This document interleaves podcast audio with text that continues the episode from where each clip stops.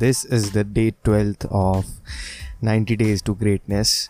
Journaling कर रहे हो मेडिटेशन और पुशअप्स ये तीन एक्टिविटीज़ हर रोज़ करनी है अगले 90 डेज़ तक this is the day twelfth आज का एपिसोड होगा सीमन रिटेंशन आपका जो सेक्सुअल फ्लूड है, जिसे हिंदी में वीर्य कहते हैं, उसको अपनी बॉडी के अंदर रखना।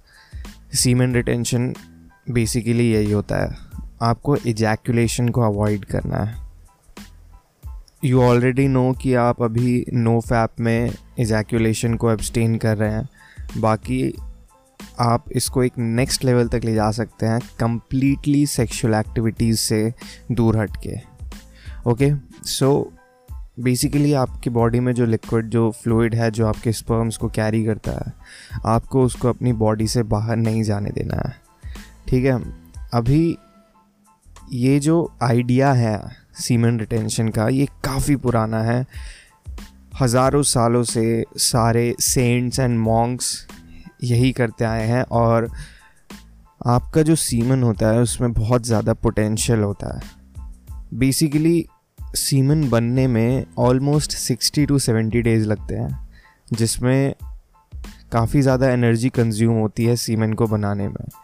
और उतनी एनर्जी आप कुछ सेकेंड्स में आप अपनी बॉडी से बाहर निकाल दोगे तो आपकी बॉडी को बहुत ज़्यादा लॉस होगा। अब ये जो सीमन रिटेंशन का कॉन्सेप्ट है, ये आया कहाँ से है? आपके सीमन में बहुत ज़्यादा न्यूट्रिएंट्स होते हैं, बहुत सारे न्यूट्रिएंट्स होते हैं, जैसे कि जिंक मैग्नीशियम और कैल्शियम और कार्बोहाइड्रेट्स और वो इसलिए होता है ताकि आपके स्पर्म को प्रॉपर फ़ूड प्रोवाइड करा करा सके फर्टिलाइजेशन के टाइम पे। मास्टरबेशन नहीं करना, किसी भी सेक्सुअल एक्टिविटी में पार्ट नहीं लेना। ठीक है? होगा क्या कि जब आप सीमन को अपनी बॉडी से रिलीज़ नहीं करोगे तो बेसिकली आपकी बॉडी में दो हफ़्ते का टाइम पीरियड होता है जिसमें हर दो हफ़्ते में नए स्पर्म्स बनते हैं। अगर वो स्पर्म्स यूज़ नहीं हुए, अगर वो स्पर्म आपकी बॉडी से बाहर नहीं गए तो आपकी बॉडी क्या करेगी? आपके सीमन को ब्रेक डाउन करके, आपके स्पर्म्स को ब्रेक डाउन करके, उनके अंदर जितने भी न्यूट्रिएंट्स हैं, उन सबको एब्जॉर्ब कर लेगी। तो बेसिकली जो भी न्यूट्रिएंट्स आपकी बॉडी में लगे हैं सीमन को बनाने में, वो वापस यूज़ हो जाएँगे। और जितनी भी सेक्सुअल एनर्जी है, वो बॉडी के दूसरे हिस्सों में जाके डायरेक्ट हो जाएगी, जो काफ़ी ज़्यादा यू नो बेनिफिशियल रहेगी आपके लिए। अब इसके बेनिफिट्स हैं तीन टाइप के। सबसे पहला है मेंटल बेनिफिट अगर आप सीमन रिटेंशन करेंगे तो आप में काफ़ी ज़्यादा सेल्फ कॉन्फिडेंस और सेल्फ कंट्रोल आएगा। आप काफ़ी कम एंक्शियस और काफ़ी कम डिप्रेस्ड फील करेंगे।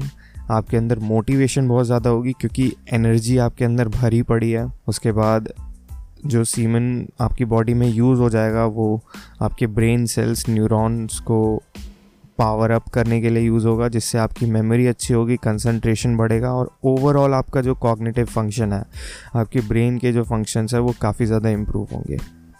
फिर इसके फ़िज़िकल बेनिफिट्स हैं, आपकी जो वाइटैलिटी है, वो बहुत ज़्यादा बढ़ जाएगी, आपका मसल ग्रोथ क्योंकि वो न्यूट्रिएंट्स आप अपनी बॉडी से बाहर नहीं निकाल रहे हो, काफ़ी कंसनट्रेटेड न्यूट्रिएंट्स होते हैं तो आपका मसल ग्रोथ बढ़ जाएगा, आपकी जो बोन्स की डेंसिटी है वो बढ़ जाएगी।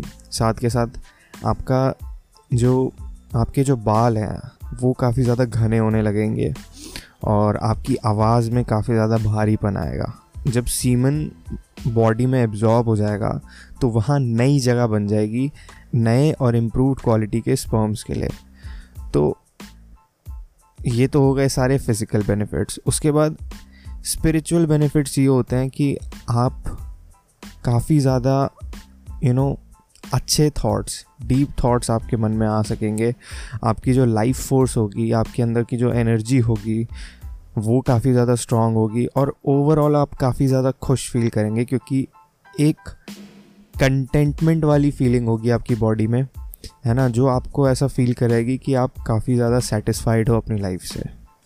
सो so, ये था सीमन रिटेंशन के बारे में। इन केस आपको कोई भी सवाल है आपके मन में कोई क्वेश्चन है तो आप मुझे इंस्टाग्राम पे फॉलो कर सकते हैं और वहाँ पे डीएम कर सकते हैं। मेरा इंस्टाग्राम हैंडल है modern monk underscore podcast okay so आज के लिए बस इतना ही। अगले एपिसोड में फिर मिलेंगे। Till then peace out